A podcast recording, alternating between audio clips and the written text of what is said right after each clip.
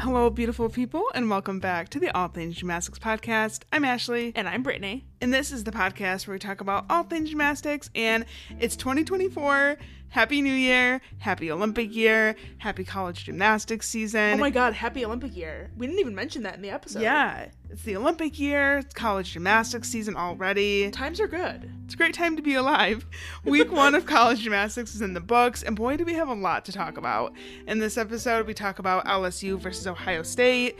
We talk a little bit about NC State versus Georgia, and of course, we discuss all of the chaos of the Super 16 Gymnastics Championships, as well as a few other highlights from the weekend as well. So let's get into it.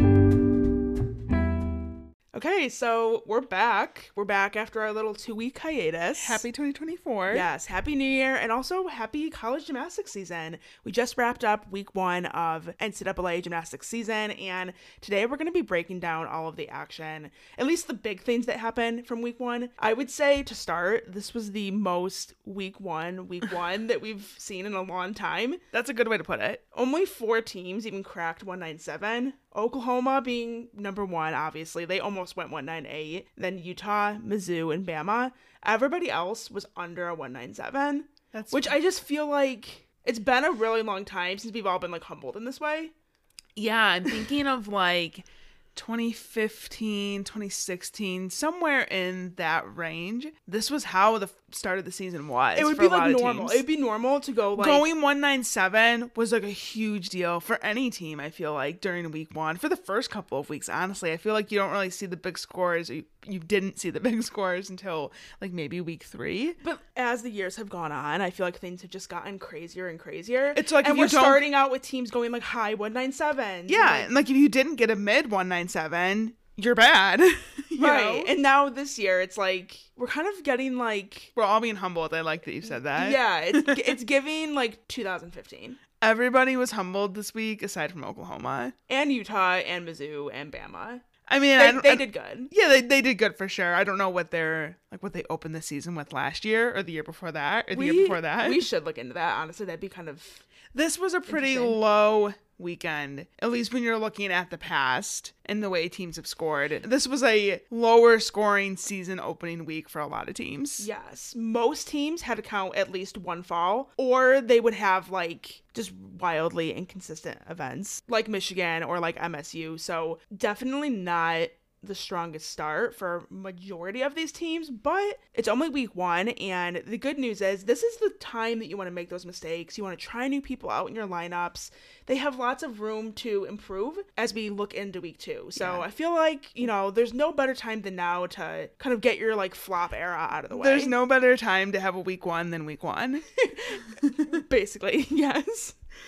And I think this is a good reminder for everybody that it's impossible to predict anything that's going to happen during the season, whether it's injuries or people just not stepping up like you expect them to. Like, so much can happen. Think of how the first, like, month and a half of LSU season went last year. So many injuries, a lot of losses. LSU was, you know, kind of looking like they weren't even going to make it to nationals, and then they made it to the final four and finished fourth. So, and that's something that like we would have never predicted when No. week by week people were going down like we just never would have guessed I thought it was going to be the worst season ever in LSU's history, and it wasn't. It might have felt like it in the midst of the season, especially if you're an LSU fan, but in the end, it, it all worked out. I think it's just a good reminder that the first couple weeks of the season, sometimes it takes a little bit for teams to get into the groove. really alarming things could happen in week one and that is not necessarily at this point in time an indication of how any of this is going to Right. shake out for these teams like so much can happen As the weeks go on, if some of these performances continue, then we can talk. Then we might have a little bit of a problem. But right now, it's like, it's week one. Who cares? so much can change between now and the end of the season. So we're gonna start with the first meet that we like kind of watched. It was Utah Boise State. We really only watched the first two rotations of this, so I can't really speak too much to how Utah looked.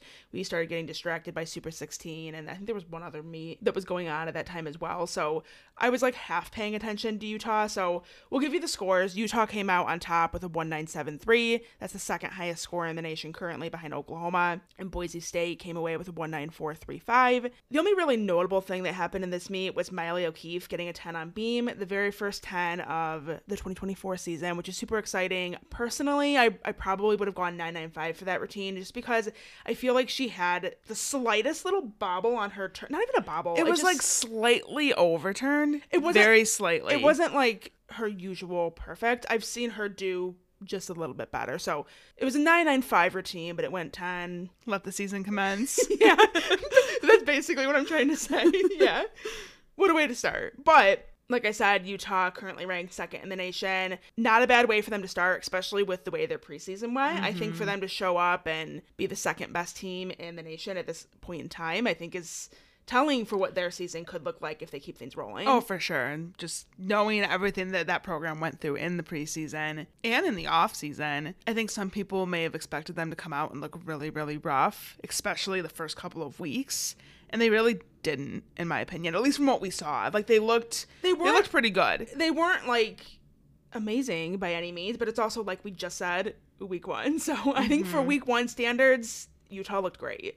Also, I want to mention from Boise State, Adriana Popp's vault. She does a front handspring, front pike half. She absolutely drilled it. And she only got a 9 8, which I think is criminal. Yeah, the biggest owl in college gymnastics the entire weekend. Truly, I watched it so many times and I don't know where where the judges took two tenths in deductions. Like maybe you could say like a little bit of chest, but like that's kind of being picky in my opinion. So I think Mm-hmm. mean, compared to I'm not saying it's a 10, but like No, no, no. 9 9 for sure. yeah, like or at least even like a nine eight five, like nine eight just felt like extremely brutal for how really well done that vault was. So Yeah. It was, it was rude. It was rude to go 9 8 for that. justice for Adriana Popp. Okay, so moving on to the other meet that we were distracted by. yeah, like I knew there was another one. And that was LSU versus Ohio State.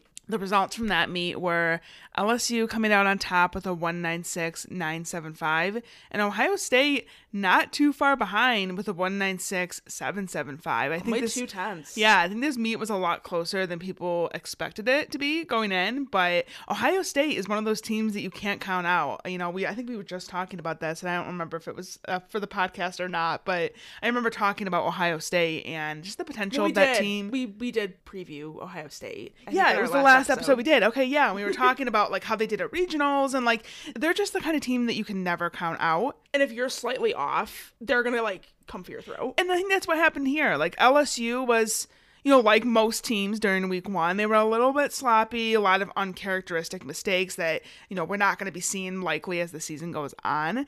But because of those mistakes, they kind of opened the door for Ohio State to come in and take the lead. Going into the last rotation, Ohio State had the lead and they had a little bit of a cushion, just under three tenths. They were going to beam and LSU was going to floor. And I figured what what ended up happening was going to happen where, you know, you kind of start to see the judges going to work on LSU's behalf. And I I'm not saying that LSU didn't deserve to win. Honestly, I'd had to go back and like rescore the meet. I think that'd be super interesting to do. Yeah, To see like who we actually have on top. We should because I feel like I- scoring was a little bit it was not consistent from team to team. Right. Like you're either taking the deductions or you're not taking the deductions. It's either going to be a really loose meet in terms of scoring or it's going to be a really harsh meet, but like you have to be consistent between the two teams. You got to keep the same energy. Yeah. And I feel like I'm Beam in particular, which we're kind of getting ahead, but I feel like on Beam in particular, that's where I really noticed it. Ohio State was ending on Beam. Yeah. And I felt like they were scoring roughly the same as some of LSU's Beam routines that had significant wobbles, but their routines didn't have wobbles. An example that comes to mind just offhand Alexis Jeffrey had like a really big wobble. Mm-hmm. She scored a 9775, which is, I would say, a pretty accurate score. But where it's not accurate is that the leadoff for Ohio State, Emma Pritchard, went up and did a routine with no wobbles. Like, again, kind of like we said with Adriana Popp, I'm not saying that it was a perfect routine. I'm not saying that there weren't deductions, but for her to go up and hit a routine, stick the dismount, and get a 9 8, which is basically the same score that the judges gave Alexis Jeffrey when she had a massive wobble with her chest down. like how is that possible? Yeah, like that's kind of what I'm talking about, where it's like, And even on floor, we saw the same thing. Like I'm thinking of Aleah Finnegan under rotated her first pass, the Arabian double front, somehow still got a 9 9 for that routine. And then Ohio State, they were, I mean, again, sure, like there's deductions. We're not saying they're perfect routines, but like they had just as good. If not better. Like they they were hitting a little bit better, in my opinion, than LSU was. But they were going in like the nine eight range for hit routines for their floor routines. Yeah. So I feel like it wasn't consistent, I guess, between the two teams, which is always frustrating. And that's something that we talk about every year. So Mm-hmm. I, I do think it would be interesting actually to go back and score that meet. I don't know if we have the time necessarily to do it. we might be now. able to find the time. I think that would be kind of fun. It would be because I'm really just curious. Maybe like- we'll do that for our gold level Patreon supporters. Ooh, okay. Stay tuned. We probably will do that because I think that'd be fun. I Yeah, I, I want to see. Let's like, do that. Let's do that tonight. Okay, I'm down to do she's it. making a plan. Brittany's like, we don't have time, and I'm like, we're gonna find time I have tonight. like, I have like a mental checklist of all the things I have to do in my head today, and I'm like, we need to get this podcast done because I have like a million things I have to do, and you're like, let's rejudge an entire me. we don't have to actually do it tonight, but I think we should do it at some point because I think that would be interesting. and we can report our findings if we do it, maybe in our next episode. But there were some highlights of this LSU meet. For sure. Want to give a shout out to the freshie Amari Drayton. She looked fantastic. I was so so impressed. Stock Yurchenko one and a half, which is a new vault for her. Yeah. Got a nine nine two five, and then on floor was put in last minute. She took the place of Kiya Johnson. Yeah. And also got a 9925. So I'm like, And okay, I girl. I don't know why they didn't have her in the lineup to begin with. Like to The be fair, like maybe she was inconsistent in practice this week, but I saw that routine, and also given what she did at was it, is it Gym 101? Is that what theirs is called? Yeah. Gym 101. I'm like, why was she not in this lineup to begin with? I will say the common thread from my notes here from the whole week, regardless of what competition, It's it was very much WTF like where, are these lineups? yeah, like where is X? Like where is fill in the blank? like there was just so many things about the lineups for every team that I just didn't understand. choices were made for sure. Yeah, and here's the thing, like obviously I I trust the coaching staff of every program. They see we? My point is, is I'm like, like, wait, do we? That's not shaded LSU. I'm, there's actually another team in my mind, but I'm like, do we? okay, my point is, is like the coaches make decisions for a reason, I would think. Like they see these athletes in and out in the gym. Either someone has an illness, someone's dealing with a slight injury, someone is really inconsistent. So as much as we want to see a certain person or, you know, we think based off of how they performed as a level 10, or what we think their scoring potential could be, there's obviously some reason why all these coaches were making the choices they were making. There's obviously some reason why Jay Clark has Kiya Johnson trying to do the all around in week one after she tore her Achilles last season and has been injured for a big chunk of her career. There's definitely choices that were made. Oosh. I'm sorry. She's spilling tea. I I have to say it.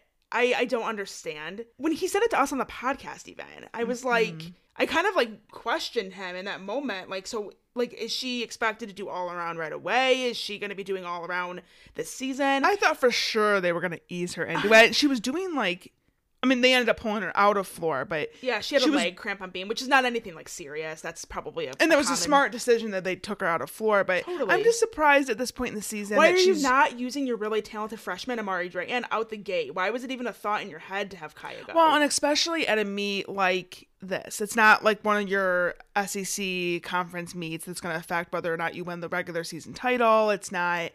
You know, it's a team that you can beat. Like, it's not a team that it's not Oklahoma. Right. You know what I mean? Like, Yeah. Ohio State is a team that LSU can be confident that they have the ability to be. they don't need their like hundred percent fully stacked lineups to beat No, them. I was surprised that Kiya was even doing the double on vault. Like, I wouldn't have her if I was the coach. I don't think I'd have her vaulting at this point in the season. And if I did, I would be like, do a full. Like, we saw a lot of teams doing that, and we'll get into it when we talk about like the other teams this week. But there was a lot of athletes that are capable and and regularly do, or they competed one and a half when they were level tens even.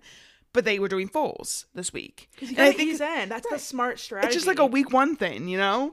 Um, and LSU came out the gate with like all their difficulty, and you know maybe that's the part of their strategy. I guess It Oklahoma is. does too, but well, because in the press conference um, that Jay does before, like going into every week, he does a, a press conference, which I love, by the way. I love Jay Clark's press conferences. They're like my favorite thing every week. I'm not even kidding. Mm-hmm. we I love appreciate to him. yeah we we appreciate his openness. Like he's the kind of guy that will answer any question that's thrown to him. He'll be 100% transparent, Yep. open. Like there's no secrets kept at LSU. Well, I'm sure there are, but for the most part, like No, I, I like. He's not I afraid to answer the question. If I was a person in Louisiana working as media at that me, I could have asked him about that decision and he would have absolutely answered it. And like he wouldn't have been shady. Like I think he would just be genuine in his response and what his logic was, even if we don't agree with it. So like I Yeah. do respect that 100% about Jay Clark, but I just I have to say that I was a little surprised. And I was hoping that it wasn't going to be them using like their big people, like Aleah and Haleigh and Kiya in the all around right off the bat, which Aleah didn't do bars, but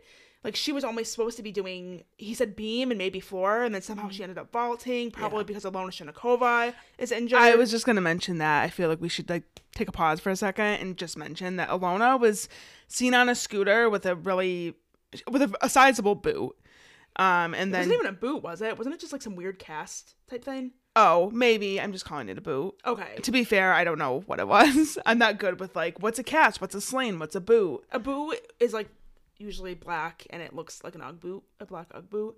And then a cast is like usually white and kind of Oh. looks like Me Oh. chunky and Okay, that, I know. I get what Hard. you're saying. Yeah, I can see it now. she had a cast on. the point is, she was on a scooter. She's injured clearly.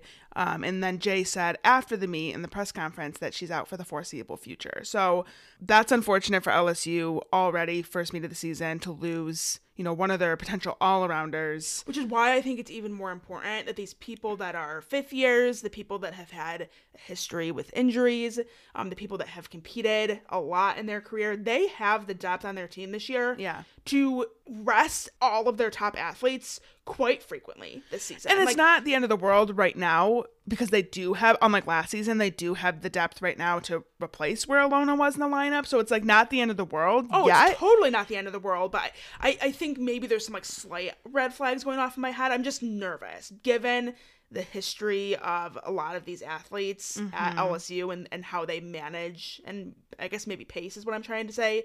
Some of their athletes throughout the season. I think I just feel like slightly nervous about it. I do too. Yeah, I, I worry about Kimmy Hall. I worry about Kiya Johnson. I worry about. I mean, Jillian Hoffman has already been dealing with an injury. Um, there's somebody else that I worry about. Well, Lena Arenas is nursing like a back. and She is is. her way back. But there's somebody. Oh, KJ Johnson. Did I say KJ Johnson already? Yeah, she posted something about like getting an MRI done, but then she was competing in vault floor. So I don't Yeah, know. She must be fine. She, was- well, she competed on a broken foot last year. so we never know. I guess. Like, but I, I'm with you. I I would be lying if I said that I wasn't like a little bit nervous just thinking about that. Like they have the mm-hmm. talent, they have the depth, but they got to be please, smart about it. Please keep them healthy. And I don't know if I finished my thought. I was talking about the press conference that Jay mm-hmm. does, and why I brought that up was because he said in that that their goal was to like come out the gate strong. Like I think that their intention was to make a statement and come on strong and be right up there with a team like Oklahoma right out the gate. Yeah. Well, he said he was comparing it to last year, and he said that they didn't have falls. They were at Utah last year. They didn't have falls, but they also didn't have like a super clean meet. Like they had mistakes, they had wobbles, and there was errors. And I think they were wanting to be better than that to open the season this year, Which and, is fair. And I don't know that they. I don't know that they met that goal. They they should still be proud of how they performed. I think there was some adversity. They overcame it. In the end, they still came out with the win. Yeah, totally. They bounced back on floor really Yeah, great. yeah. So um, they counted a fall on beam. But Sierra Ballard, speaking of bouncing back on floor, goes to floor and has not only is she a phenomenal performer, but her tumbling is just so good. She's so consistent. And you said that you felt that was the best double layout she'd ever done. And it was. Mm-hmm. I it's so improved from last season. I think that Sierra is one of those people that with all the depth and talent that LSU has on their team, you know, you question if someone like Sierra Ballard is going to stay in that floor lineup. And I think she made a really strong case with that floor routine for why she should remain that leadoff. You can even argue maybe moving her back in the lineup. I think she would score.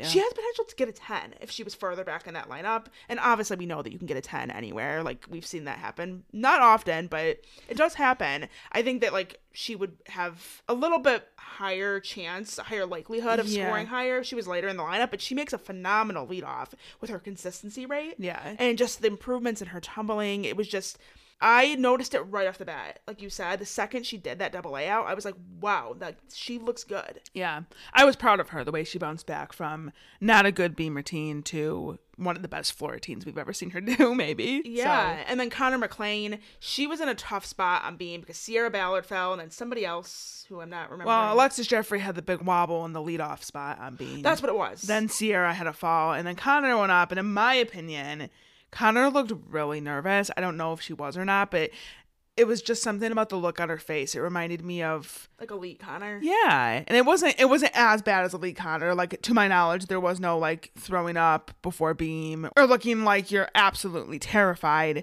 But she did look a little bit nervous. And she's doing one of the most difficult beam routines in all of NCAA gymnastics with her series, that, that Yeah. two foot layout series that she does. And you could just see it. You could see it right when she was going into the scale. You could see it while she was doing the scale that she was just off on it. And I did kind of wonder how that series was going to translate to college because an elite, you know, I mean, sure, you, you still want to be perfect, right? But you don't have to be as perfect. college is literally about perfection. Like if you cannot nail that, like if your hit rate is not at least ninety percent, Yeah. you shouldn't be doing if you land that, and granted, Konnor is pretty consistent with that two foot she layout. nailed it at Gym 101, did she not? She did. So like, But she's capable. It's just one of those skills that I feel like it's hard to do well. And Konnor does do it very well. Like, don't take this the wrong way. I'm, I'm Konnor. I love that skill. And I don't But- want her to take it out because we see so many people doing like the same skills, same routines, and it's different. I Yeah. like that she's going for the difficulty. But because of the way college gymnastics is and the way that the code is set up, it, doesn't. risk versus reward. Right. There really is no reward for the difficulty. And I, I do feel like that series is a little bit of a risk for college. But we'll see. We'll see if she keeps it. And if she does, we'll see how it goes. I hope But- she makes you eat your words. I hope she keeps it, and I hope that it is amazing. I hope so too, honestly. Like I'm not saying this coming from a place of like this is what I want to happen. Like I I want her to keep that skill. I love the skill. I want Konnor to thrive. Um and I hope she does. I hope she settles in, you know? Um, She will. I think that she's going to be an absolute star. I think LSU is absolutely the right environment for her. She already seems so much happier and more relaxed. And I think that, like, to see that so early on in her college career, I think just speaks volumes to the culture that they have. And I really, really think that the more time that she spends there in that environment, she's going to loosen up. She's going to come into her own. I think her gymnastics is going to improve. Um, I think that, like, really, really great things are ahead for Konnor, no matter what she decides, whether it's the elite path, staying at LSU. I hope that if she does go for elite, that she does so with LSU. I think that that would be a really positive thing for her and her gymnastics. So either way, I'm just so excited to see what she does this season and beyond. And then also want to mention Haleigh Bryant, Haleigh doing Haleigh things, the top all arounder in the country after week one, which is not a surprise to Not a surprise anybody. It shouldn't be. she scored a 39.675, so she looked amazing, and it's going to be another great season for her. And as a team, I should also mention that LSU is ranked number one in the nation on vault and floor. So shout out to them for that. I think that LSU, they're in a good place right now. could be better, could be worse? Yeah, they're fifth in the nation. Like that's pretty solid. And I think they have areas they can improve. And I think that it's just going to be building off of this performance from week one, which I think they're in they're in a good spot right now. Yeah. Okay, so moving on to perhaps the biggest event of the weekend, which was the Super 16, the Mean Girls Gymnastics Championships, because it was sponsored by this new Mean Girls movie that's apparently coming out. Yeah. They were really pushing down our throats during well, the they probably got paid a lot of money to mention it. Like you They, know, they better have because they mentioned it a lot. with them sponsoring it, like I'm sure that was the big, the, it was the main moneymaker for that entire weekend because we know the ticket sales didn't do it. right. So I don't know where we want to start with this. Do we want to start by talking about the broadcast or We can. I have to scroll down because I have it down here. So let me go down to my notes. So I'm sure we don't even have to like preface this. Everyone is well aware, I'm sure. But Dee Breaux, the former head coach of LSU, was commentating, and then Jess Graba, who is the brother of Jeff Graba, who's the head coach at Auburn. So this is elite Graba, not yeah, college. This is Graba? Suni Lee's coach. Um, so they were doing the commentary, and then on the second day of competition, Jordan Chiles got added to the mix, and it was Which she's a queen. I think she carried the entire. She she carried the entire operation. She did great. yeah, for sure. It was just a lot. So are we talking about the broadcast first, or you want to talk about just like the meet as a whole? Because I think it Um, was a shit show in like every sense of the word. I agree. Like I think in, as far as like the teams and g- the gymnastics that was put out there, for the most part, I think everybody struggled. I think that the way this event was put together was chaotic. Like we didn't get streaming information until the day before. The commentators weren't notified that they were commentating until two days before. Yeah. Tickets for the meet didn't go on sale until like a week before, I'm pretty sure. Um, you said that the photographers didn't get like Yeah, there was just like no information on all ends. And it felt like anytime anyone was asking, they just weren't getting anything back. Whether it was like information for like, where do I go when I get into the arena, you know, as a photographer, or if it was a team saying, hey, our fans are asking if this is being broadcasted, they were either getting ignored or they were getting like a non-response. very vague responses that wasn't directly answering the question. And so And I think it was just frustrating for everybody. and you would think for it being the second year that they've done this meet, they would have been Mm-hmm. more More prepared. put together. And it was just Because they did last year. Last year they had, it was on Big Ten Network. And it was known it was going to be on Big Ten Network. Like it wasn't public yet. So like the gymternet was wondering, like, is this meet going to be streamed? And like the team, the people knew, in the inner circle knew that it was going to be on Big Ten Network. They just weren't saying it yet. which is kind of like for what? Like what? Right. Why not just? I mean, I think it? maybe just making sure that it actually goes through. Like, maybe they don't want to promise that it's going to be on TV, but then have it fall through last minute. I don't know. I mean, fair. But this time around, we were nervous because we had no information as to like if it was actually going to be streamed or not. Because genuinely, nobody knew. yeah, Nobody knew. like the head coaches of these teams, the SIDs of these teams, like nobody knew if there was going to be a stream or not. And then it's the day before the competition. And then finally they announced that there's going to be a stream on YouTube. which I'm glad about. I'm glad that it was on YouTube because it's obviously free. It's accessible to everybody. So like that part of it, I appreciate. And they uh, they had some attempts at doing like a split screen. So the cool thing about this meet and, and all quad meets going forward is like regionals and NCAA championships. They're going to be doing two events at a time to allow for broadcasts to be able to show more routines. Mm-hmm. And it's also it's helpful for the fans in the arena because when you're at a quad meet, it's very difficult to truly process what's happening when you're watching four teams going at the same time and you're trying to pay attention to pay, trying to pay attention to scores and Right. It's like did somebody wobble? I don't know. Trinity looked Thomas. Trinity Thomas is on floor. Haleigh Bryant's going on vault. Grace McCallum's going on beam. Jordan Chiles is on bars. Like, who do you watch? right and it can be really chaotic so i do like this new format that they're using where you know they have vault and bars starting and then after they finish beam and floor go Yeah. and they kind of alternate like that so no, I agree. I think that's great. I think that You're gonna helped us to see- see more routines. Yep, you're gonna see a lot more that way. There were still some routines that we ended up missing just because the cameras would be like showing people hugging instead of the music is playing on floor instead of going to the person that's on floor. They're like, we're not going to show you Nya Reed on floor. We're going to show you us sitting here in the broadcast area talking. And then on the other split screen, we're going to show you Alabama standing there. or Cal with their bear head. And it's like there's there's somebody going on floor, as in Caitlin Rosen, and she's exhibitioning. No, Ca- Caitlin Rosen too. Well, on floor. both. Yeah, I'm saying both. She was exhibitioning, and we missed like majority of her routine And because we were watching upset. other stuff. And I'm like, anyways, That was honestly the least of the problem. I feel like my bigger problem was the talking over each other. I felt like I was losing my mind watching that meet. It was really hard to focus. it was really overwhelming. Yeah. to have well it started out with just Dee Dee and Jess talking over each other but then you got Jordan in the mix and bless Jordan like it's not her fault. She's never done this before. Like she probably wasn't prepped to do this. So like you have three people in a booth all talking over each other all talking about different things also. They're Yeah. not just talking over each other about the same routine. Like someone will be going on floor and Dee Dee will be like, "Oh, look at that nice double layout," and then Jess will interrupt and be like, "And that was a great vault."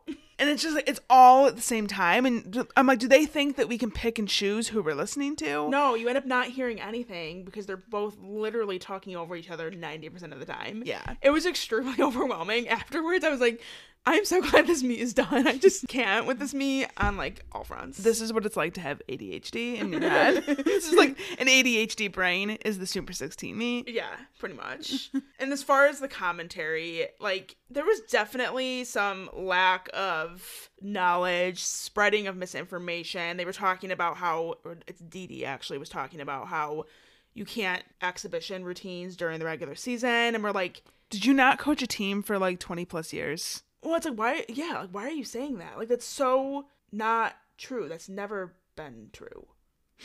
yeah, Like, I just don't know where she got that from. And then also the vault lines. she didn't know that either. Which, think it was granted, those Chloe- those weren't a thing during her time, but still, she she, she follows the sport. She's always in the stands at LSU's meets. Like, how does and then she she's not- like asking Jordan, like, "Where did you see those lines?"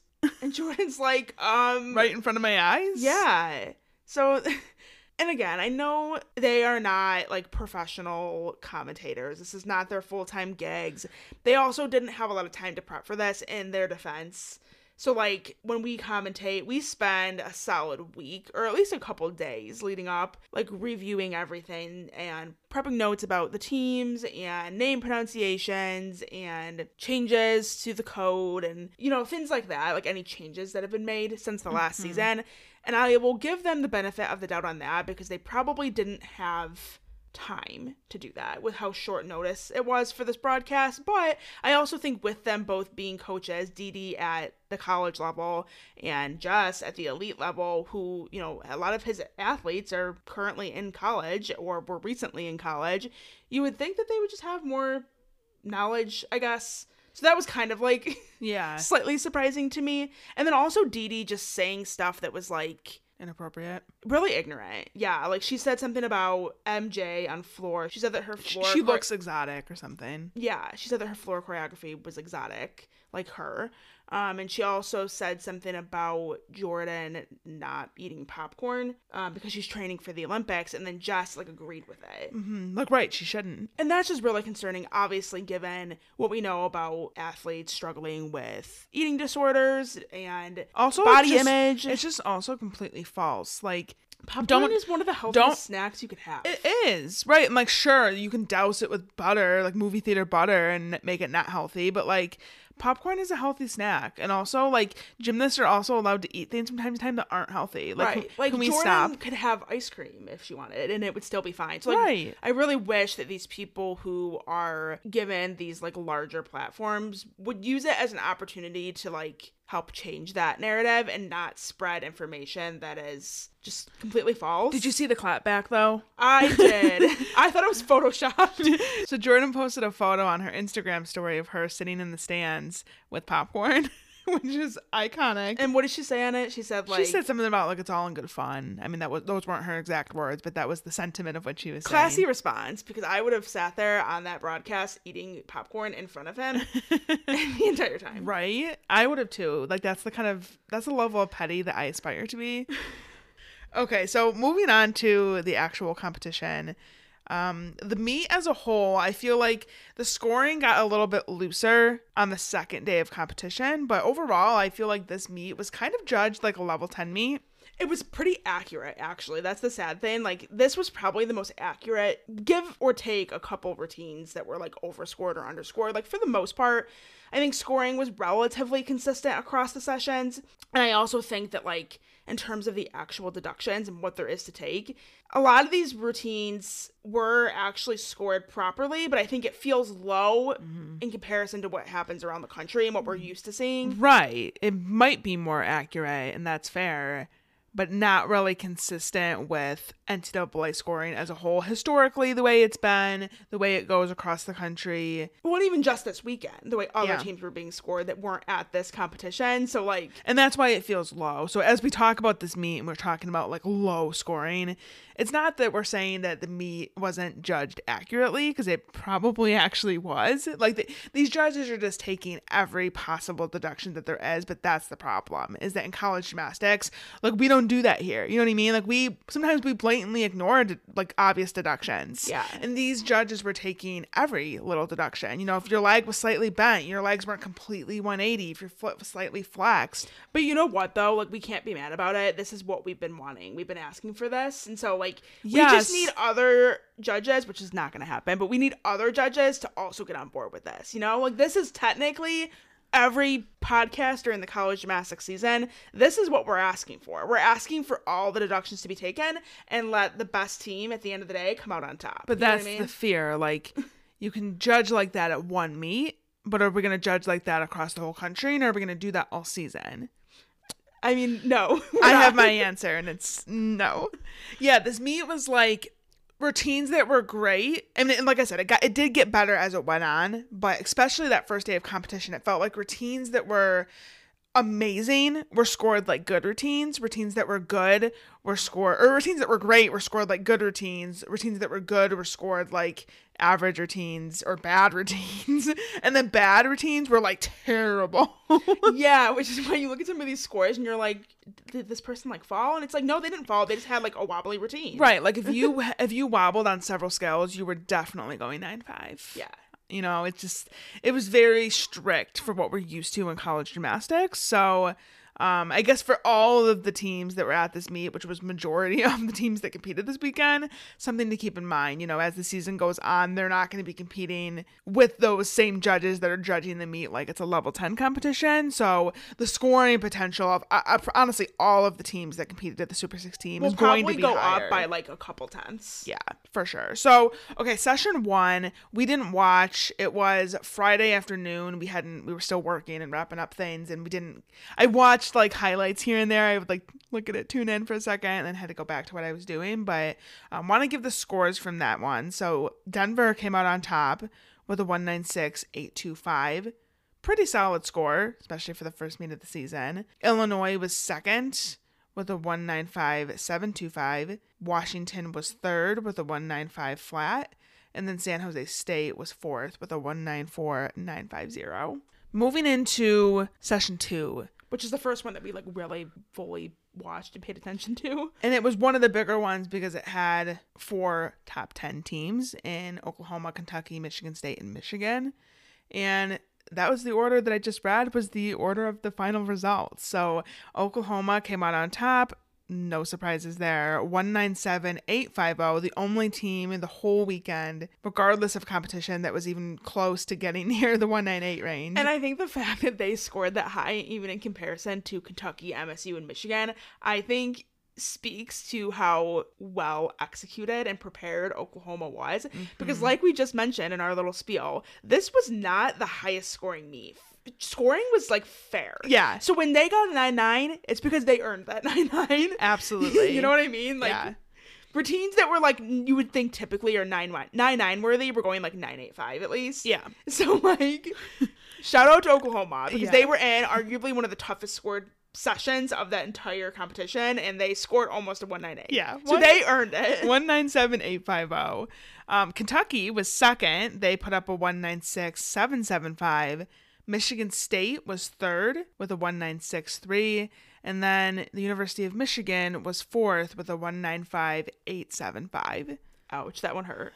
We'll get into it. So let's start maybe with Oklahoma at the top and we'll talk thoughts and highlights. Okay. And then we'll kind of go down and I mean, ah, whatever, about everyone. so we kind of already said this, but Oklahoma, they looked as good as ever. Honestly, unfazed as always. It's their world and we're all just living in it. That's what I felt like watching that. I was like, everybody is struggling and Oklahoma looks like they're ready to win the national title Yeah. already. They look good. And I have no concerns about their ability to stay healthy. I have no concerns about their ability to pace themselves. I think they're just gonna get better and better. like the hops, the steps, those are gonna become sticks. Yep. And I think we might see some changes in the lineup. Like Danny Sievers is gonna get back in there. Oh and oh my god! And it's the fact that even if someone did get injured, it's the fact that they have someone immediately able to step in and get the same exact scores. It's actually terrifying. yeah. So I don't even have anything to say. I'm just like, yep, you're right. It is they terrifying. are leaps and bounds ahead of the entire field. Like I said, in terms of execution and consistency, right out the gate, no team came out looking as prepared as they did. So they look to be in postseason shape. and as Didi would say, go Boomer. Yeah, go Boomer! It's Boomer sooner. Like I feel like anybody who watches gymnastics knows that. I thought that was so funny. If just to be, I wish I could be in KJ's head when Didi said that. Honestly, it reminds me. Uh, I'm sure we've said this on the podcast at some point. It reminds me of when last season Michigan State beat Michigan, Yeah. and we went over to the Michigan State coaches to congratulate them afterwards. And Nicole, the assistant coach, was like, "Go green," and you're supposed to say "Go white." But she said "Go green," and I was like "Go green," and then she was like, "That is not what you're supposed to say." well, and it's because Michigan, you say go blue, and then the person responds, go blue. right? So you were thinking it was like that, and I knew. I was so I was mortified for you when you did that. I think I knew when it came out of my mouth that it wasn't right, but it, I was already like I dug the hole already. but we got a good laugh out of it. She was laughing. so- all in good fun.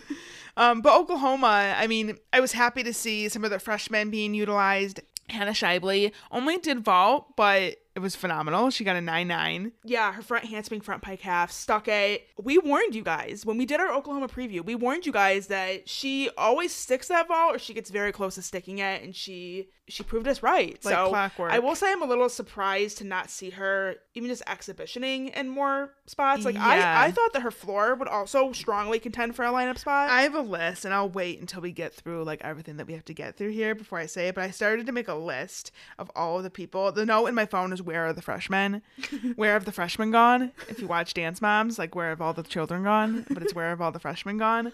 And it's just Maybe that's what we can name the episode. that's a good name. We were trying. We were coming. We were driving in the car, guys, trying to come up with a name for this podcast that was like clever. I think we've just nailed it. Because last year we did, honestly, I wanted to do what happens in Vegas stays in Vegas, but we did that last year. And I hate the fact that we did it last year because I feel it more now. Like, I really want to leave everything that happened in Vegas in Vegas on everyone's behalf. Like, let's not, let's just forget this happened. You know what I mean? But like, we already did that. So maybe we will do Where Have All the Freshmen Gone? You think people will get it?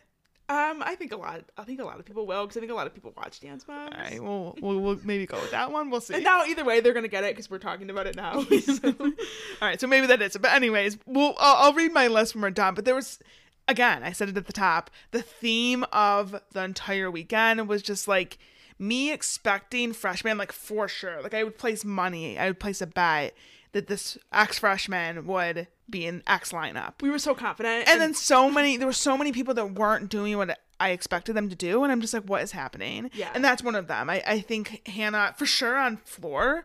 Um, I didn't think beam or bars she would. Like it was mostly just vault and floor for her that I was like, she has a pretty good chance. yeah, But I mean, at least she nailed her vault, so I imagine that she will continue to hopefully stay in that lineup.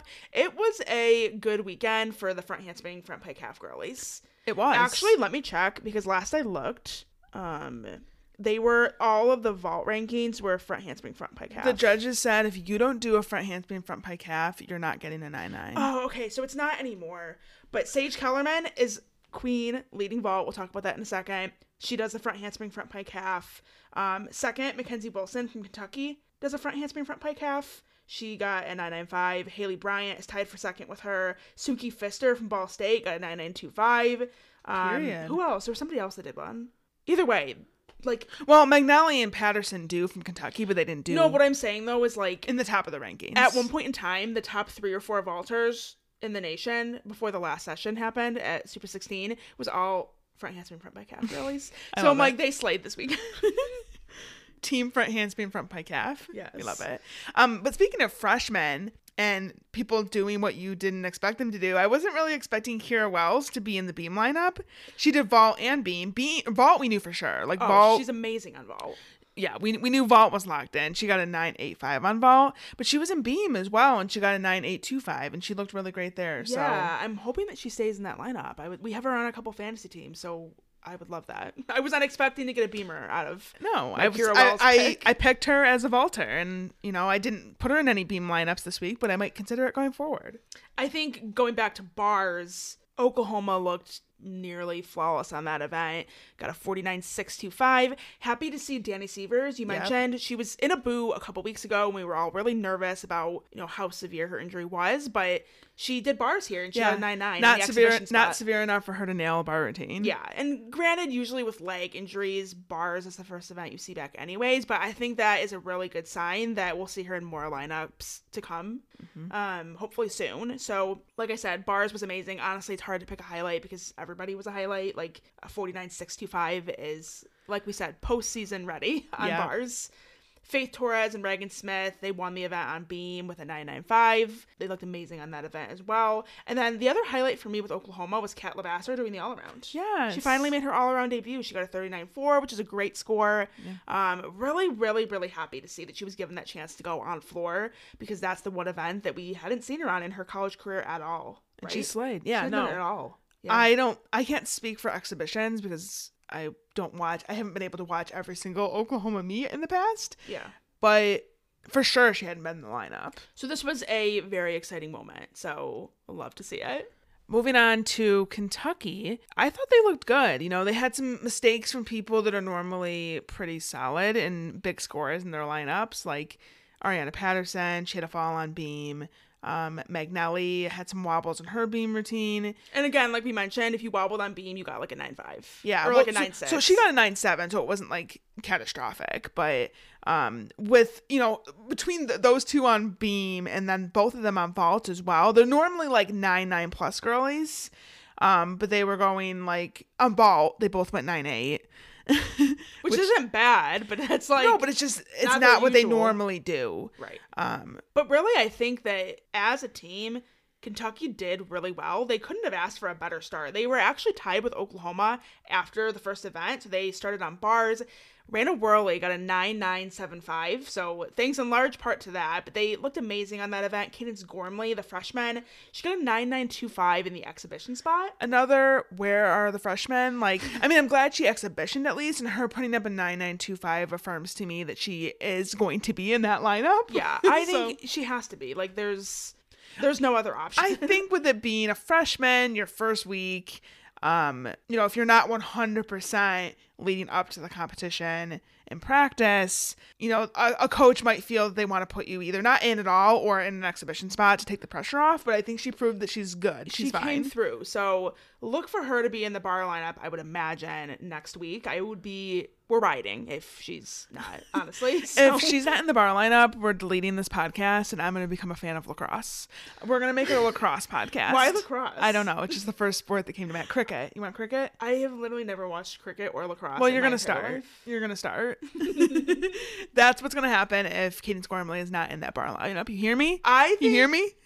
The Arthur fist. Yeah, I'm, I'm sitting here making the face. Do you know what I'm talking about? The meme guys with Arthur. Oh, you were asking me. no, I I'm know. like, I know. I know you know, but I need the people to know what the meme is. It's a fist. Yes. Um, okay, anyways. Um, I was gonna mention Delaney Rodriguez, the freshman. She got a 39.35 in her all around debut. Her highest score of the day was a 98.75 on beam, and it was actually the second highest score behind Rayla Worley's right what did I say? Rayla Worley. Raena Worley. Who is she? it's uh Raena Worley's twin sister Rayla. Um Raena got a 9-9. Raena did amazing in the all around, by the way. I think she's second in the all around. Hold on, let me check. Uh, yeah, Raena is tied for second in the all around with Faith Torres behind Haleigh Bryant. So love that for them. Really, I have to say, this Kentucky team, it's their freshmen, along with Raena Worley, that I'm most impressed with. This freshman class is going to be amazing for Kentucky. Delaney Rodriguez doing so well in the all around her first meet. No signs of nerves. She was just like cool, calm, and collected. Cadence Gormley, like we mentioned, has so much potential. Creslin Bros on floor. I said her name mm-hmm. weird. Creslin. and I tried to like cover it up and just And you're like, I gotta acknowledge Yeah. that I just fumbled that. Creslin Bros. Loved seeing her on floor. She's fun. I, I love, love her. I think that she's gonna be like just like a firecracker. That's the word that came to my head too. She's such a firecracker. I love her. So I love all of these Kentucky freshmen. I am like genuinely so excited about this Kentucky team. so am I. If you are not already afraid of Kentucky, now is your time to start being afraid of them. I think they are coming for all your faves. I think that this is going to be a really good year for Kentucky. I'll just say that. Period. So, and I think the freshmen have a lot to do with it. So excited to see just how they continue to look as season goes on. I think it's going to be amazing for them. Okay, Michigan State. Michigan State. I'm gonna throw up in the best way possible Why? because I love I'm I love Michigan State.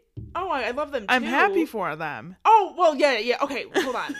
I'm happy for them that they beat Michigan. They had a nervy day, so I think they are not going to be fully happy with their performance. That's fair. I just I know Mike Rowe was super giddy about beating Michigan. He loves it. I love him. him and his like sunglasses and his pink he suit. was styling and profiling at the Mean Girls preview. He showed up like best dressed, honestly. Like give him the award. he looked good. And like you said, he I know that beating Michigan means a lot to them. Yeah. Just for even their confidence. Like Yeah. for, for the second year in a row. Well, I, they beat Michigan in the regular season last year. This me, I saw people on Twitter talking about this, and unless I'm misunderstanding, I guess maybe we can use this as an opportunity to clarify. This will not count towards the Big Ten regular season. no, you asked me Um, that yesterday, and I told you that. I know, bitch. People are confused though. Are you doubting me? No, I'm not. I'm I'm telling. You're, I'm telling I'm you. tell- I'm telling you right now. that motherfucker is not real. oh my god, I'm so sorry. We're um in a goofy mood today, if you can't tell. What was I saying? You saw on Twitter you, what people were I questioning, what saying- you were also questioning. Yeah, it's a valid question to ask. I'm just reporting the information that this, as far as we're aware, does not count towards the regular season. Yeah. So Michigan will face each other Like in, in the regular season, and that counts for. Yes. So the Michigan regular season. State will come to Michigan, and that will be the meet that determines the regular season. So just FYI.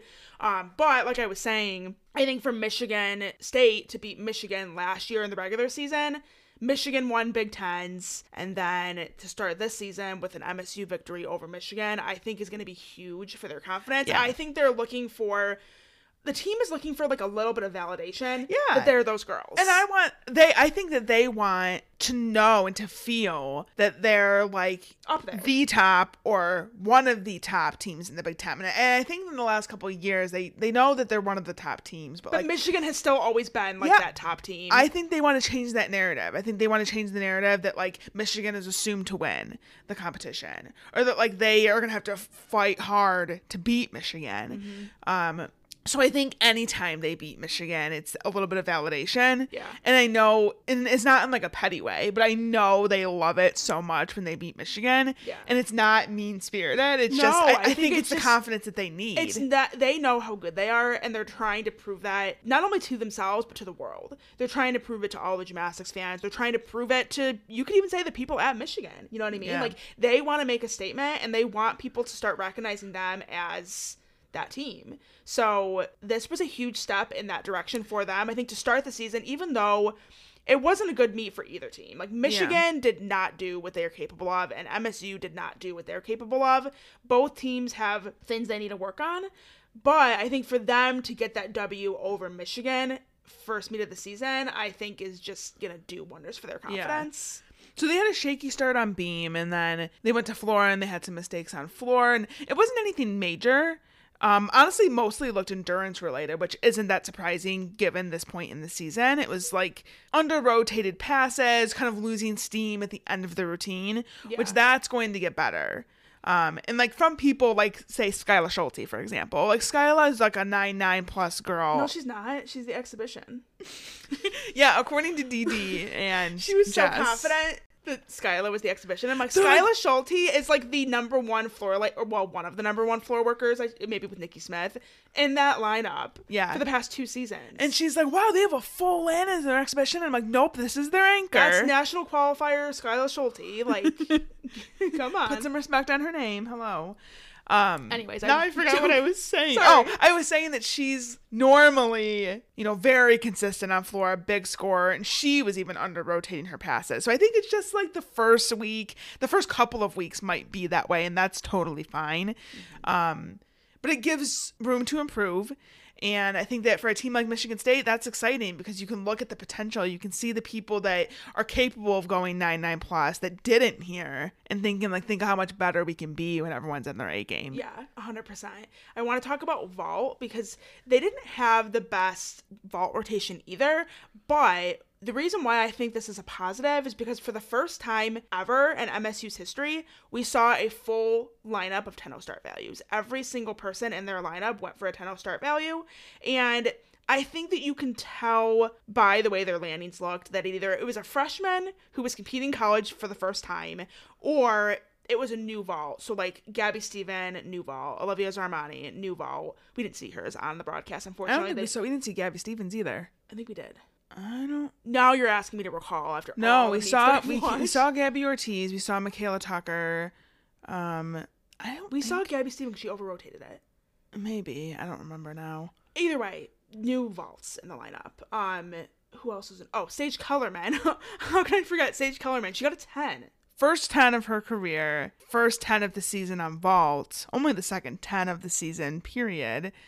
Um, and well deserved. It was a beautiful vault. She's so consistent. she sticks that vault every single time, or nearly every single time that she does it. So to see her get rewarded in a meet where the judges were being really, really harsh, The judges were being a little bit rude. where the judges were being mean girls. Yeah. like that is iconic status Yeah. for Sage Kellerman. Like she is now icon status for that. Um, so so happy for her. And then Nikki Smith also did a 10 start value last season. So those weren't new additions to the lineup. But like I said, between the freshmen and then the new upgraded vaults, I think that you could tell that there was nerves in that lineup. Yeah. They have not had the chance to really build confidence on that event yet. Um, I mean, Skyla Schulte, one of the best foals in the entire NCAA, wasn't even in the lineup.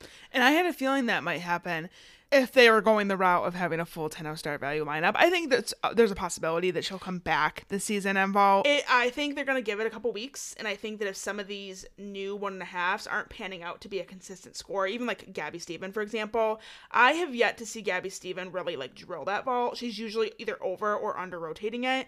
Um, and she's getting it around, but it's not like I have watched Gabby Stevens vault one and a half, I should say, and I've thought to myself like that might not be something they stick with right. because like her im- full was so consistent, and her one and a half at this point in time, understandably, is not consistent. But you're only getting- that like eventually, I think that they we might see some of these fulls come back. you're only potentially gaining a half tenth by doing the vault. And why even take the risk if you're going to give more than a half tenth in deductions when you could just do a full and stick it? Like her full was very consistent. yeah. And same with Skyla. Skyla's is pretty consistent too. So That'll be interesting to see throughout the season what they do with that and how those vaults evolve.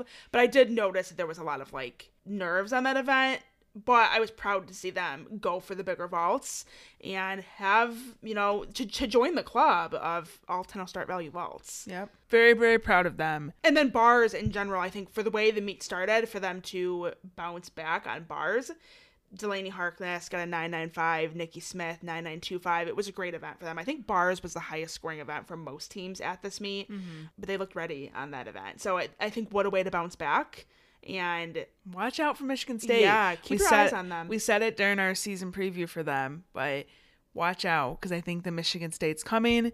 And I think they're going to be in the mix to make it to nationals, and they're going to be just as in the conversation as those other top teams. Okay, so moving on to Michigan. definitely not the way that they wanted to start this mm, season. No. Similar to MSU, I think a lot of nerves we saw, a lot of areas that they're going to want to improve.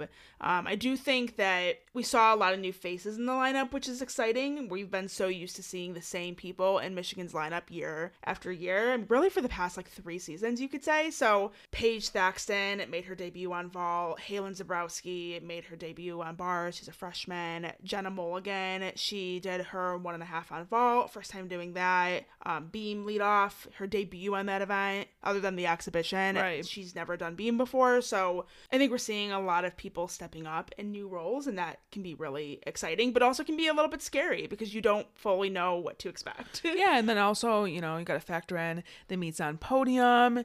They're far from home. I mean, they could still, I mean, depending on the person, they could still be kind of dealing with jet lag a little bit. Like Michigan to Vegas is a trip. Yeah. And we're not making excuses for them. I think that like they massively underperformed in this meet. Like they are not going to be happy with this. This is mm-hmm. a hundred percent not the way that they wanted to start. We can only hope that they use it as motivation. Yeah. And they don't let it like get them down for too long because I think that they are a much better team than what they showed. And I think they just need to really work on building their confidence. I think that that's one of the biggest things that this Michigan team is lacking. And you could say they were lacking it last year too. I think that they put a lot of pressure on themselves. Because when you watch them in warm ups, even at this meet, watching in the background, they said it on the broadcast, like on vault, for example. They were like doing really good vaults, sticking vaults in the warm up. And that's not the first time we've seen Michigan do that, where they like do really well in the warm ups, and then when it's time to compete, they get a little nervy, they get a little tight. Um, and so I feel like that is largely what we saw at this meet, and I'm hoping that it was just like a first meet jitters kind of thing, or like you said, maybe some of these other.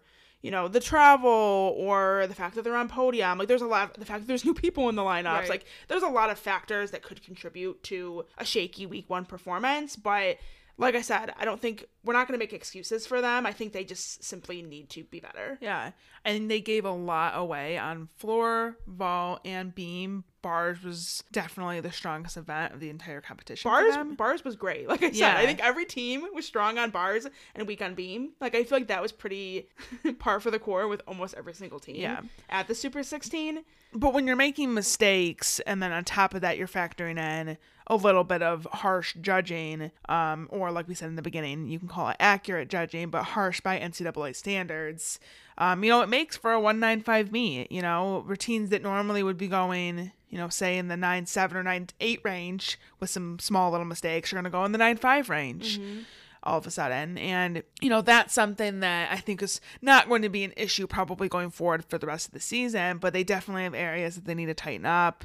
And, like you said, I think working on confidence and seeing themselves as a team that's capable of, you know, being a top team. I think confidence is a big thing that a lot of teams probably struggle with. But it's like really got them down the past couple of seasons, like in the biggest moments when it comes to regionals or the national championship. Well, or, I mean, I think winning the national title did put pressure on them to be that team, and they they manage it throughout the season. You know, the last two years they've been a top three team consistently, and then they get to the postseason and it's like something switches mm-hmm. in those big moments. it's like maybe they feel that now this is like where it all matters. This is where we have to deliver. Like the season is like a progression. Yeah. Like all of it kind of combines together to get where you're going. Whereas when you're at regionals, you're at nationals, it's like this day is the only thing that matters. Yeah. Whereas the season, it's like everything in the season kind of like adds up and matters. Yeah. Whereas like it's not just relying on that one day where you have to turn it on and do the job. Mm-hmm. And it seems like when they get to that point is where maybe in the past they're putting pressure on themselves internally and then things go awry. I feel like it would be interesting to know like what goes through their heads before they compete. Mm-hmm. Like I wonder what messages they're telling themselves before they compete. I just think that would be really interesting to like have insight into that because I I think the fact that when they're training they look better or even in the warm up of that meet, anybody who's sitting in the arena can watch them stick a bunch of vaults or you know, floor. They weren't flying out of bounds on floor in the warm up. I watched them on the stream, and then it's like they the, the competition starts, and they're all you know they have a lot of energy, and it, it's like they just gotta like they gotta figure that out. They've been needing to figure that out, so I'm hoping that this season they can kind of just like the expectations are low at this rate. Like I don't think that people are expecting them to win the national title. Um, I think that there might be some pressure with Michigan State and the rest of the Big Ten stepping up that they might not be the best in the Big Ten anymore, and maybe that's contributing to it. You know what I mean? Like, I think they're just putting pressure on themselves that they don't really need to. I think that if they go out there and just do what they're truly capable of doing, they'll be one of the best teams by default Yeah. because their gymnastics is capable of being at that level. Yeah, that was something that I wrote in my notes. Just that, like, this performance is not indicative of what this team is capable of. This is a team that has like 197 plus potential for sure. Yeah. Um, when everybody does what they're capable of, when everybody's scoring, you know, the maximum that they could possibly score, you know, this is a team that's going to get in the 197 range, high 197s even. Yeah. Um, and that's going to put them in the mix to be in the conversation and make it back to nationals and, you know, see how things unfold, of course. But um, yeah, I think it starts with believing. I think it starts with believing that you can do it. It starts with getting experience in the lineups. And, you know, as the season goes on, hopefully some of these newer faces in the lineups are going to continue to gain confidence and get comfortable competing un- under pressure because that's all going to be important. Yeah. Um, and I think another thing for Michigan too is getting back some of the people that have higher scoring potential in their lineups. Like Kaylin Morgan is working her way back as an expect and is expected to be back um, by mid-season, hopefully, maybe beginning of February. Yeah, we're hoping crossed. we're hoping to get an update because we're going to be talking because we're doing commentary next week for Michigan's home meet against Stanford, and so we're going to try and talk to Bev and see if we can get any more like updates. Also on Farrah Lippitz, yeah, she's somebody that was expected to be in the bars and beam lineup, and I think that her scoring potential is going to be higher than someone like a Halen Zabrowski on bars or a Naomi Morrison on beam. So they definitely have some options. I think just like little things that they got to like heal up. Um, and hopefully by mid and postseason, those athletes will be in and be able to bring in some bigger scores and also provide some depth for them. But looking at bars, like you mentioned, that's the event that they definitely were the strongest on. I was really impressed with JC's routine. She got a mm-hmm. 985 and two things that I noticed. One, she did a really nice job going for the handstands. Mm-hmm. And she usually does. Like she's not typically an athlete that's like, you know, always like short on handstands or things like that. Like she's a pretty solid bar worker, but for some reason it really just struck me. I'm like, wow, like she's really holding these handstand positions. It was really nice. She had upgraded her routine to a Tkachev straight to overshoot, and I wasn't really a big fan of it. I thought that it looked a little bit sloppy, and I didn't think that it was going to score very well. And I was glad to see that she took that out and is now going back to just doing like a bail to handstand and actually hitting that handstand position. I think it looks a lot nicer, mm-hmm. and I think it translates into higher scores.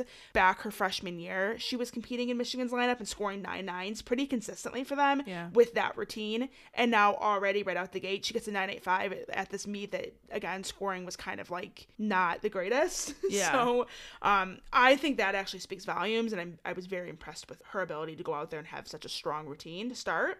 Gabby, Carly, Sierra all went 9 9. That was great. Gabby and Sierra on floor, I think, was a highlight. Sierra got a 985 that I thought could have been like a 9 9 type routine, and then uh, Gabby got a 9 9 that I think, especially with the way the scoring, the way that it got towards the second day, people were getting like 9 9 7 5s. Yeah. And I'm like, but Gabby only got a 9 9. Right. So, It was at least a 995. yeah. But that was a highlight for sure. Um, oh, Jenna on beam. Yeah, Jenna. I I like her on beam and I, I think I like her in the leadoff spot. She looks very calm when she's up there and she like takes her time with each skill that she's You can doing. tell she's not rushing. Yeah. And this is now between the exhibition and then this week one competition, two beam routines in a row that she's hit with no wobbles. Yeah. Like she had a step on the dismount. And there's of course little things like, you know, feet, you know, little things like that. Like she doesn't have the most perfect execution, but like in terms of like the skills that she's doing and how well she's doing them, she looks confident and Yeah. She's two for two right now. Yeah, No wobbles. So She only scored a 9-8 at Super 16, which I thought was a little bit low. But I think that, like we mentioned, I think throughout the season we'll see that score go up a little bit. At least we hope. Um, but I think the biggest thing is they found somebody who can really set the tone for this lineup. Yeah. And she's just calm. She's not like nervy looking. And I think the fact that she's new to this lineup and she's able to really like attack Beam with that level of confidence, I'm kind of like, where has she been all her life? You know, like why has she not been? why has she not been in this lineup? Well, I think I think confidence and consistency maybe in the past, but she's showing it now, so I'm here for it. So I think those were some of the highlights for Michigan. I am hoping that they will come out stronger week two. I have faith in them. Obviously, we know that we're Michigan fans, so we might be a little bit biased, but I we've seen this team train. And we've seen them now in two exhibitions, two exhibitions that went like over 197. So I think that the 195 is or whatever they got 195. It was a high 195, but I think that was just a lot of nerves and uh kind of an uncharacteristic shaky start for them. At least I hope. Um, I hope that they can go out there and you know I think we I think we gotta like let them cook a little bit. That's kind of how I feel. I think there's some new faces. I think that they're trying to figure out you know who who's stepping in.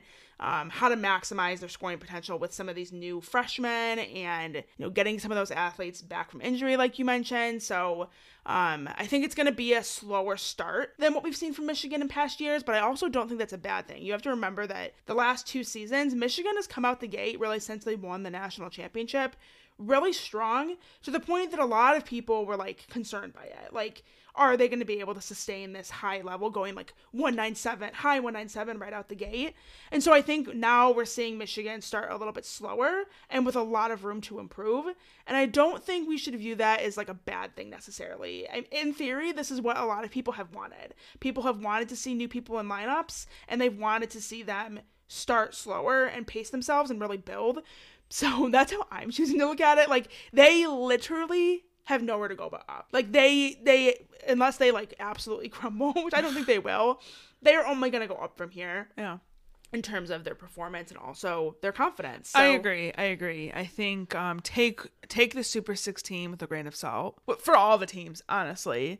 Um, in terms of like the potential, I think we did not see aside from Oklahoma, which I mean, th- there's still room for Oklahoma to improve as well. But That's the terrifying um, thing. Yeah, but what you saw at Super 16 is not really indicative of the potential of Michigan and I wouldn't even. I would extend it beyond that. I wouldn't even say Super 16. I think it's very much just week 1 energy. Like I Yeah. think that you cannot like we said at the very start of this episode, I think that for any of these teams, whether it's LSU, whether it's MSU, Michigan, Cal, UCLA, you know, these teams that kind of had shakier starts, we can't look at that week 1 and be like oh, this team isn't going to make it to nationals, or they're not going to make the final four, or, you know, they're going to be last in their conference, or, you know, whatever it may be.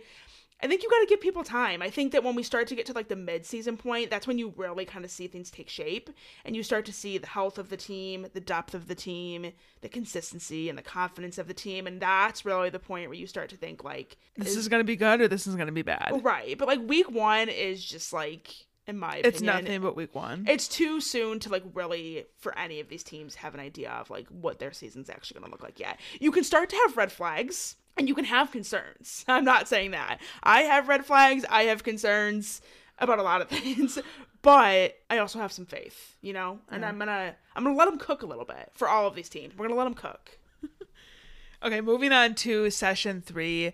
We watched a little bit of it and then we ended up getting distracted with things. Um, but we have the results from session three of Super 16. So Minnesota came out on top with the 196.85.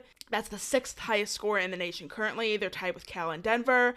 Also first in the Big Ten. T did not expect that. No. If there was anything that I expected, it was for sure going to be Michigan or Michigan State leading the Big Ten after week one, Not Minnesota. and maybe Ohio State or Iowa, maybe Iowa, but like Iowa definitely. No, I know. Well, I guess yeah. Never mind. They did. They didn't compete. You're right. But like, I feel like they have the potential to like be a good team. yeah. But like, and Minnesota does too. But like, I think that there was a lot of unknowns with Minnesota. Yeah. They have a big freshman class. A lot of people returning from injury. So I think I just d- genuinely didn't know what to expect from them. they said watch out. And it was definitely not them being sixth in the nation after week one and number one in the Big Ten. So Well, we should also say as well, just in case something changes, and don't necessarily think it's going to, but we're recording this on Sunday around noon. Um, so there are meets that are still going to be happening. but all of the quote unquote top teams Yeah. have gone. So I'm just saying that in case, like, watch Eastern Michigan come out and like, listen. I'd be happy. just in case, like, if Eastern Michigan winds up in fifth and that pushes Minnesota down, Could you imagine how chaotic that would be? I would love it. I would be a prideful Eagle alumni. I just wanted to say that just in case. No, that's fair. That would be fair. embarrassing if we were like confidently saying Minnesota's sixth and then like watch something happen. You know what I mean? So I just want to say that we're recording this and there's still basically everything that has to happen on Sunday has not happened yet. Yes. So leave room for this to change a little bit, maybe, but probably not. Um, the only other thing I was gonna say about Minnesota, um, on Beam, they looked amazing. They were one of the only teams this weekend that got through without counting a fall or like any major deduction. Like they were just solid as hell on Beam. Yeah. Brooklyn Rowray got a nine nine seven five. Her routine. I remember watching her routine and it was it was really good. I liked it. So like Minnesota's on something this season. I think it's gonna be better are, than are they people on? expected. Are they on to something or are they actually on something? I think both. Okay, no, I shouldn't say that. That sounds like I'm accusing them of. no, no, no, no. I just mean like energy wise, like they're on something. You know, like so they're on to something. sure. You sounded like you were accusing the team of using drugs. I as soon as I said it, I was like, wait a minute. like Like, they're on something. Like what are you implying? they're on something like as like a phrase, as like a I think what you're trying to say is they're on to something. They are onto something, but they're like on something like big. They're on like a massive like All right. The question of the week is if you think Brittany is accusing the Minnesota team of using No, drugs. don't start that, please. I promise I'm not. Yeah. I was joking. I was. I'm just messing I'm. I think they they did amazing, and I think that they are. You were you were complimenting them. Yes, they're on to something. Is what I was trying to say. I'm so sorry for making that a thing. I no, it's fine. I'm in the mood where I have to make fun of Brittany if she makes like even a slight mistake or if she says something wrong. I just I take it and run with it. I think it's our first week back. We haven't recorded in two weeks, so I think we're just like silly goofy and like Yeah. Also, just like a, a lot of gymnastics happen, so I think our brain is just like spinning with all this information. Mm-hmm. if you make a mistake, I'm gonna take it and run with it. I figured. okay. Anyways, moving on. Oregon State got second with a 196.525. I was also really impressed with them, particularly on bars. Bars has not been their strongest event. No. But with the addition of transfer from Utah, Sage Thompson, as well as their freshmen, they have really turned that event around. They're actually tied with Oklahoma for the highest score in the nation on that event with a 49.625. Period. So, like, did anybody have that on their bingo card? No. for week one because I No. don't think so. Like I don't think that any of us would have expected that. So Nope. I And and helped to have Jade Carey with a nine nine seven five. oh yeah, Jade Carey did get a nine nine seven five. The routine was giving nine eight five. Um, but it's you know welcome back. and that's no shade to Jade Carey. I just think that when you have her scoring the same as someone like Lily Smith, who we'll get to in just a moment, I, do think it like you know it's it's valid to question. Yeah. we should One be. of these things is not like the other. Yes, You know. basic. What is that from? Um, it's from something, but I don't know. I just know it, but I don't know what it's from. Okay, never mind. um, okay, and then Southern Utah was third with a 196025 and BYU is fourth with a 19575. So those are the results from session three, and then moving on to session four. Bama came out on top with a 197125.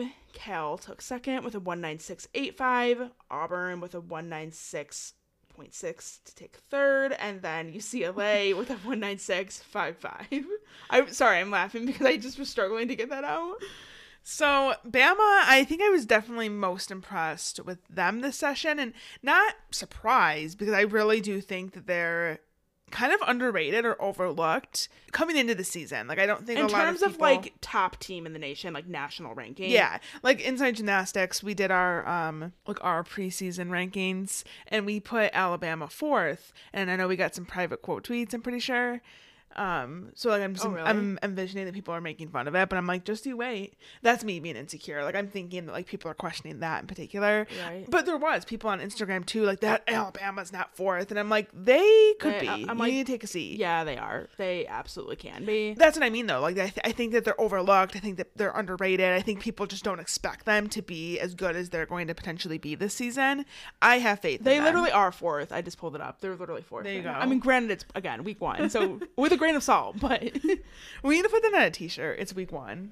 Let's calm down. yeah, Um, but I was impressed. I I liked Alabama. that honestly is a good shirt idea. I'm just thinking about Yeah. It's week one. All right. Well, we haven't posted. We haven't uploaded any new merch to our T Public in like forever. Maybe we'll do that. I think it's hard with NIL now because when we Yeah. first started making shirts, we were putting athletes' names and stuff on. But now with NIL, I don't know if you can make money off of athletes' names. I do like the the idea of like it's week one, calm down. And then everyone would just wear it during week one, and then they'd never put it out. Like, it would stay in the closet Let for the us rest know of the if you guys want that. I think that's a good idea. Um, but Bama, I think they look pretty put together.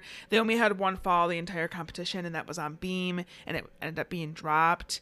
Um, so lots of room to grow. I think that's a theme as well for all of these teams. Like they, nobody was maxing out their potential. Yeah. Um, I want to mention the freshmen, Chloe LaCoursiere and then Jameson Sears on vault. So they only did fulls instead of the Yurchenko one and a halves that they're capable of. Chloe did a one and a half. Oh, Chloe did do a one and a half. Yeah, she got a nine seven seven five, and she hopped kind of like off to the side. Okay, her foot it- may have went out of bounds. To be, you're right.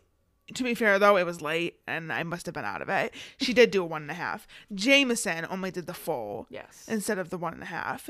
Um, they also had Karis German in their lineup, and she had a Yurchenko full and it got a nine nine. yeah, So that was amazing. impressive. Yeah, that was something that I wasn't probably I wouldn't have predicted that in their lineup. Who's missing from the lineup? Who did we think? Oh, Jordan Paradise is somebody that a lot of people are like, where is she? She potentially might be like on injury watch. And And, they ha- then Maddie Walagora can be in the lineup. Yeah, and they had um Corinne Boone again was training uh one and a half on vol in the preseason. Um so the, and then uh Makarri Doggette Yeah. is someone that and Shania Adams. She also she's I think she goes back and forth between the one and a half and the full, but yeah. The um, full is definitely more consistent. so they have options for sure for their vault lineup, but um I expect to see a full 10 start value lineup as the season progresses. Um, I was surprised not to see Jameson on more events in general. Um, at least on floor. Um, she was the like top recruit in her class, and she's like a multiple time national champion as a level ten. She was a national champion at least once on every event, and some events multiple She's times. like a, quite literally like a million time level 10 national champion. yeah, she won in the all around. I think more. Than, she definitely did it more than once. uh, this the past events. season she won like everything but one event. I had to pull up our routine tracker to like Yeah. To actually say that. But I do know for a fact that she's a level 10 national champion at least one time at every single event and in the all around. And we know that like that doesn't always immediately translate into college the Yeah. way that you want it to. So like they might just be pacing her along, and that's fine. Yeah. I'm I'm more hoping that it's not like an injury related Yeah, thing. I yeah. think is what we're trying to say. Like I think that like she'll be fine, and she will be in li- more lineups as season goes on. I think they're probably just trying to like slowly bring her along. Yeah. At least that would be my hope. Yeah. That's what I'm Um, hoping as Her well. full is nice. Like that full can stay in the lineup if it's gonna score well. Oh, it was beautiful. But she just consistently competed a one and a half and scored well. On it in college. So, or sorry, in level 10. So it was interesting, I guess. I guess we just weren't expecting it. Well, and she has a nice double A on floor that I thought we would see. Um, so we'll see. I mean, like you said, I think probably just pacing her and kind of easing her into college gymnastics, which isn't a bad idea. I'd rather see someone be like slowly eased into it instead of just thrown in and then have them do something stupid and get injured or whatever. Totally. So, um, it was just a note in my head. I was like, oh, interesting. She's only on vault. Um, but expect to see, I would say, expect to see Jameson Sears in more events and bringing in those big scores because I think she's definitely capable of it. Um, other highlights: Gabby Gladieux got a nine nine seven five on floor. Um, the, that was the only score over nine eight two five in that entire floor rotation for Bama. yeah, floor scoring was definitely funky. Yeah, at this meet. Like I think I I think I mentioned it at the beginning. Mm-hmm. Um, day one, so with Oklahoma, Michigan, Michigan State, and who was the other team? Kentucky. The fact that only two people, Gabby Wilson and Jordan Bowers, got over nine eight seven five. That means that every single person in Michigan, Oklahoma, Michigan State, and Kentucky all got below nine eight seven five. Yeah.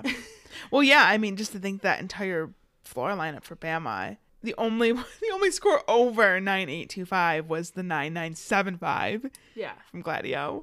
So, shout out to her.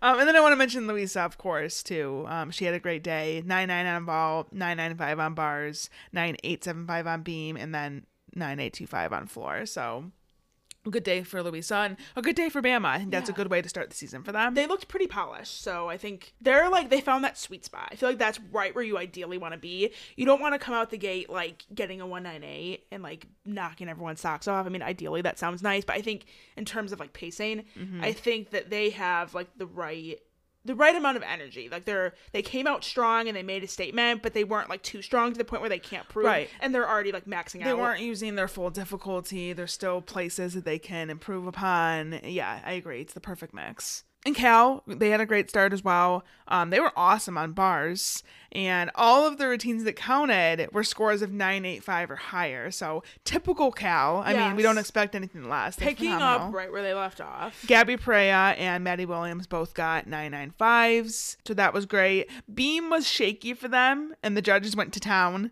that was, you know, that at this meet. It was sad to watch. I was starting to think the beam was cursed. Yeah, we were talking about that. Like the beam has to be crooked or something. Everybody it was giving everybody problems. Andi Li got a 9550, which they ended up dropping that score, but then they had to count a 96 from MJ Frazier and a 9675 from Cesario. So, mm-hmm. what I will say about Cal, they have this ability to like fight back like no mm-hmm. other. And that's something that I would truthfully say a team like Michigan is lacking and they, they kind of have been lacking is that when you have an off rotation or when you're nervous, whatever the case may be, and you make those mistakes, the way that a team like Cal responds to it is exactly how you want to respond to it. They went to floor and it, it still wasn't like lights out. Like they weren't like everyone's getting 995s type good, but like Yeah. they were getting through it. Nobody was falling. No major, major mistakes were happening. Like they got through it and they went to vault and were lights out on vault. So like that's Yeah. exactly how you want to respond in those situations to be able to build up that confidence. So I think Cal is another team that Mya Lauzon, when we interviewed her, and also head coach Liz Crandall Howell, they talked about confidence being one of their biggest issues. They feel like at nationals last year really kept them from advancing to that final four is that they don't see themselves as like that top team. Mm-hmm. Kind of like Michigan State even. Like I feel like that type of those types of bubble teams, confidence is what gets all of them in the end. They have to be able to go out there and perform like they are that bitch. Yeah. They need to perform like they are like they're Oklahoma. You know what I mean? Or Yeah. one of the top teams and stop viewing themselves as like the underdog. Um, and so I think that Cal made a really good step forward in this meet because they had adversity, but it's week one, and that's fine. It's the way they responded to it that I think is the most impressive, and they deserve massive props for that. I think that's going to bode well for their confidence. And, you know, looking ahead to the rest of the season, it's only up from here. Yeah, agreed. Well said. Cal also had a little bit of a case of the wear of the freshmen. Um, no freshmen at all in their lineups. I thought for sure we'd see Kai Mayhew on vault. So she didn't do vault at Cal's inter squad meet. She did floor, but then now here in Vegas, she didn't do anything. And she was there. Yeah. Was in photo, so I think Fingers crossed, everything's okay. she doesn't appear to be injured in terms of like crutches or cast or anything obvious. Um, so maybe it could be just like an illness or something unrelated, um, something that we can't physically see. I'm hoping that we'll be able to see her at least in that vault lineup, like you said, and Yeah. Floor as well. I think that she can bring a lot to the table on that event. So fingers crossed, because we definitely drafted her several times. I also want to shout out Jaden Silvers. So she was in Yes. the lineup, and then they put her in the exhibition spot. And then they probably had regrets because she was the highlight of the entire rotation. Yeah, she stuck her Yurchenko one and a half. Well, Miles on also stuck hers, but um, Yeah, true. I guess to be fair, Milazan did have a good ball, but like I think I just wasn't expecting Jaden to go out there and stick it. Like, Yeah. in literally her college debut. I don't know what the score was because she wasn't in the lineup, and they probably flashed it on the screen, but I missed it. So Mm-hmm. It I'm imagining that it was over nine nine for sure. And I'm imagining that next week she is definitely going to be in that lineup. I think the fact that she was in it and they took her out, maybe she was having some problems in warm ups. Yeah. Um, but hey, she handled it well in competition, and I'd like to see that in the lineup. So That's all you can ask for. Sorry, So, hit my mic. but yeah, um, that's something that I'm gonna have my eyes on going forward. Auburn, um, I think Auburn looked good, and they showed, despite losing key people like Suni Lee and Derrian Gobourne, that they're still here. I think that Yeah. I think that was the message from Auburn. Yeah, I don't think they were like over the top amazing, but I don't think they were bad either. Like I think they were kind of similar to like a Bama type vibe. Yeah. Where they kind of just like set the tone. Um they looked solid and there's still a lot of areas they can improve and kind of just proving to everyone that they're still like nationally relevant in some way because I think a lot of us, probably ourselves included, didn't really see them being like a top 10 team. Yeah. So, I think they made a statement. Yeah. Olivia Hollingsworth did great in the all around. She had all scores of 9 8 or higher with 9 nines on bars and floor. Um, Julianne Hoff, the freshman, she did a nice Yurchenko 1.5 on vault for a 9 8, and then a big full in on floor and got a 9 8 5 for that routine. Um, they had falls on bars and beam, but didn't have to count it, which was good. Um, and overall, I think it was a pretty solid day. And again, more room to improve. And I think that's something that all of these teams are going to be looking to do as the season goes on. They have some people that are capable of scoring higher that, you know, didn't necessarily do their absolute best, like Sophia Groth, for example. She's high, she's capable of scoring higher on vault, beam, and floor than she did in Vegas. She got a 975 on vaults. 9725 on beam and then nine eight on floor. And she was a little bit hit or miss last season, so I'm hoping she's got all the nerves out of the way and that this year will go smoothly for her because I think that she's capable of being one of their best gymnasts, if not their best gymnast. I mean, Olivia Greaves, I think, is a big loss for this team. She has a broken foot. I think that there's a possibility that by mid slash kind of like towards the end of regular season and going into postseason, that we can maybe see her on bars. Yeah. Um, just depends on how quickly she can heal. It's such a with the- loss though for them because she was doing all Everything. around. Yeah. Yeah, and I thought this was finally going to be the year that she was healthy. But we'll see. Um yeah, I guess at this rate, we'll just have to hope for bars maybe and that is her best event. So, I mean, Auburn I think they could use her. If they event. if they can get her, they'll take her for sure. Um, wanted to mention Cassie Stevens too. She only got a nine seven seven five on vault and a nine seven five on beam. And when we all know she's a nine nine girly in the all around, so Mm-hmm. Um, did get a nine nine two five on even bars and a nine nine on floor, which is good. Um, but those are just some people that I think are only going to boost Auburn's scoring potential. You know when they're doing their normal routines. So and then to wrap up Super Sixteen, we have UCLA. Um, I think it was an okay starting point. Definitely not their best. Um, they were maybe a little bit nervy, a little bit shaky. Um, did go with some fulls in their vault lineup.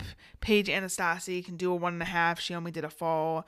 Um, Maddie and Nemi got put in the vault lineup instead of Katelyn Rosen. which that was interesting. yeah, that was a last minute switch. Katelyn Rosen ended up going in the exhibition spot. on vault and floor. So she Yeah. was only in the bars and beam lineup. I think that will change. Yeah, I think this is kind of what we've been saying. It's a little repetitive at this rate, but I think a lot of these freshmen or these new faces in lineups, they just need to like find their groove. Yeah, because I think I think Rosen can be an all arounder and probably will be. But if there was an event that she was like more likely to make the lineup than others, I would think it would be vault and floor. Yeah. So, So that was a surprise. I think that came as a surprise to everybody. yeah, Um, she got a nine. Either it was either a nine seven two five or a nine seven seven five. I can't remember. I think it was nine seven two five. on vault and she just had like a, a fairly large step forward on her vault so it wasn't like bad Yeah. um i think maybe just needs to build up some confidence on that event and Yeah. hopefully we'll see her in the lineup But so for vault, they had Paige Anastasi do the full, Maddie Animi do a full, Emily Lee was doing a full, um, and then obviously Chae, who got a 995, a perfect 995, might I add. Love that.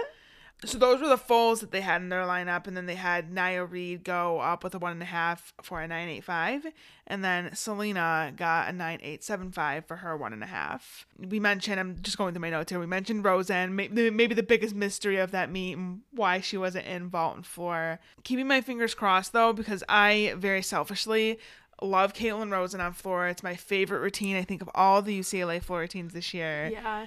And. I want that in the lineup every single week. And even if it's not in the lineup, I need video of it. So I do feel like UCLA is pretty good about giving video, even for their exhibition people. So I think rest assured you'll see her routine regardless, in in some capacity. all right, then I guess I'll take it. But I um, think uh, it's week one. Don't stress. I think that she will be in lineups going forward at some point. Other highlights: Brooklyn Moors got a nine nine five on floor. I think one of the best floor routines she's ever done in college. Yeah, that was it huge. has to be. Still doing the choreography that she had from last season. I wasn't sure if she was going to change it or not. Like Jordan, one of the years kept her old routine for Meet the Bruins, and Mm-hmm. then when the season started, she had a new routine. So I wasn't sure if that's what Brooklyn was doing, but You know what? I'm not mad about it though. We didn't get to see that routine a lot last year because she spent most of the season injured. So honestly, like I'm here for it. I love Mm-hmm. it. Yeah, she also exhibition beam. You said that weird. She also exhibitioned beam. There you go.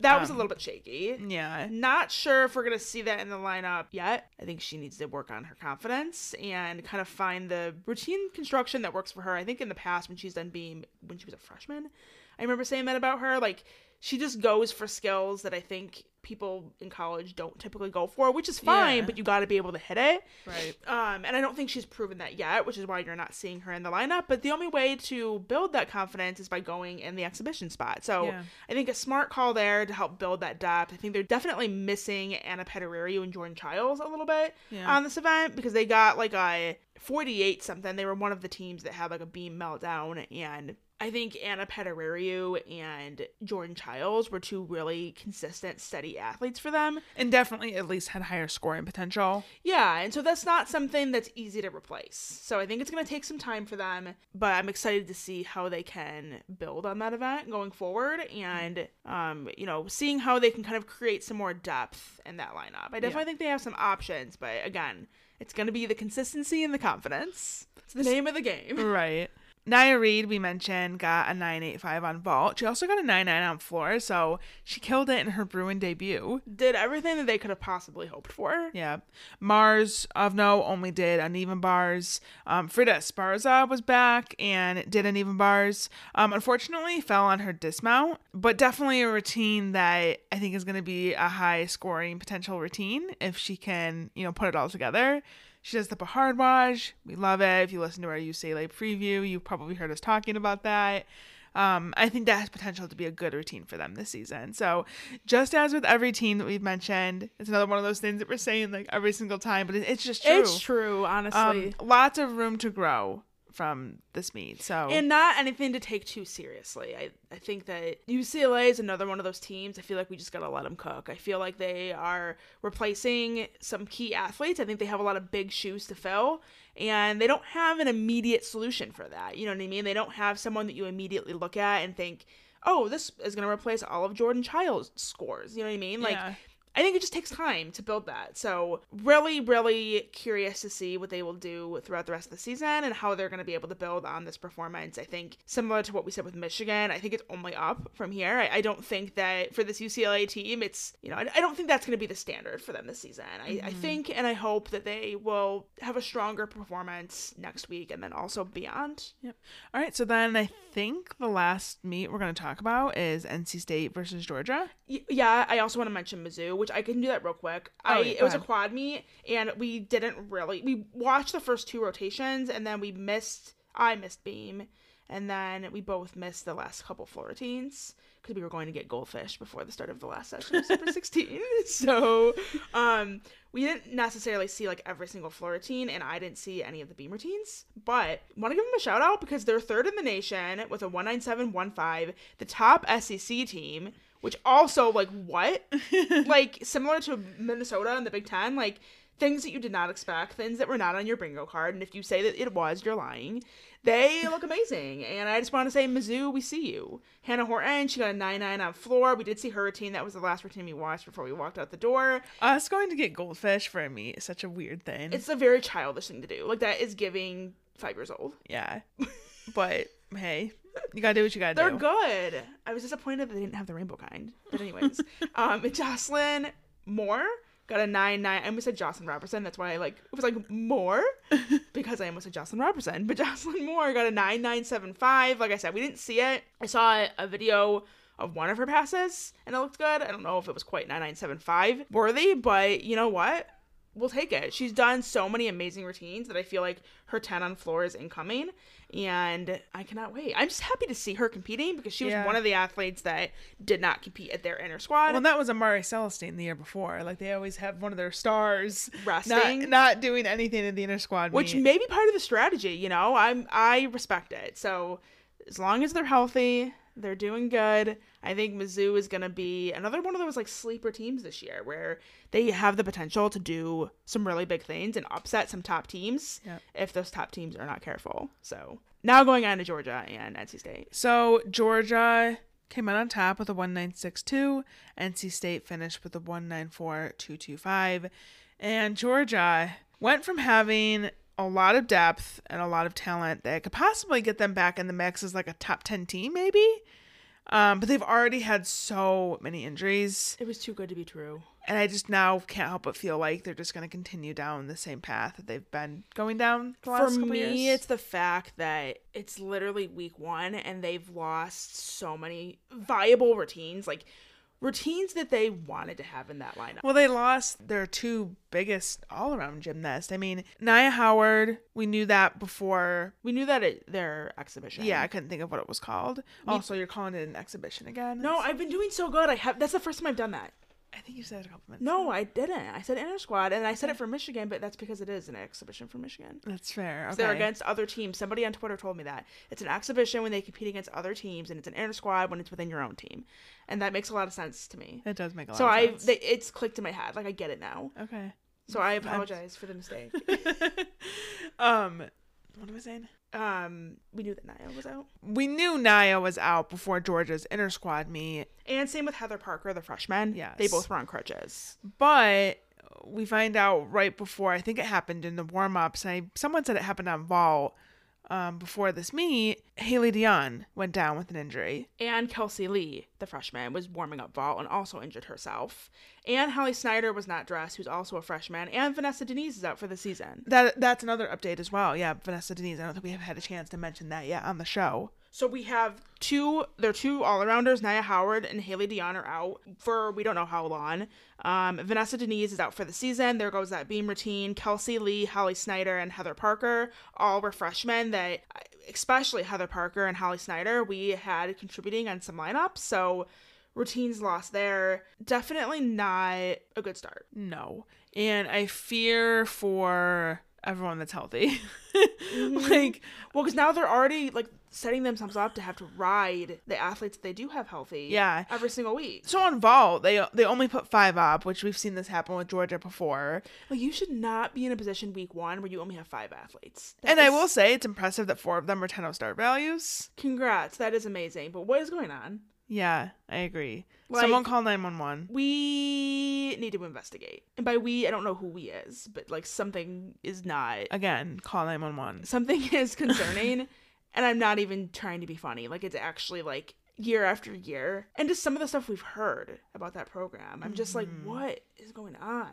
Yeah, I, fear for everybody, um, but I particularly fear for their star freshman, Lily Smith, mm-hmm. because she is perfection and I want her to just thrive and not only have a good season, but a good career. We And want her to reach her full potential and do what she's capable of doing throughout her mm-hmm. entire career. And I just think with Georgia, you can't trust them at this point in time to like manage that talent.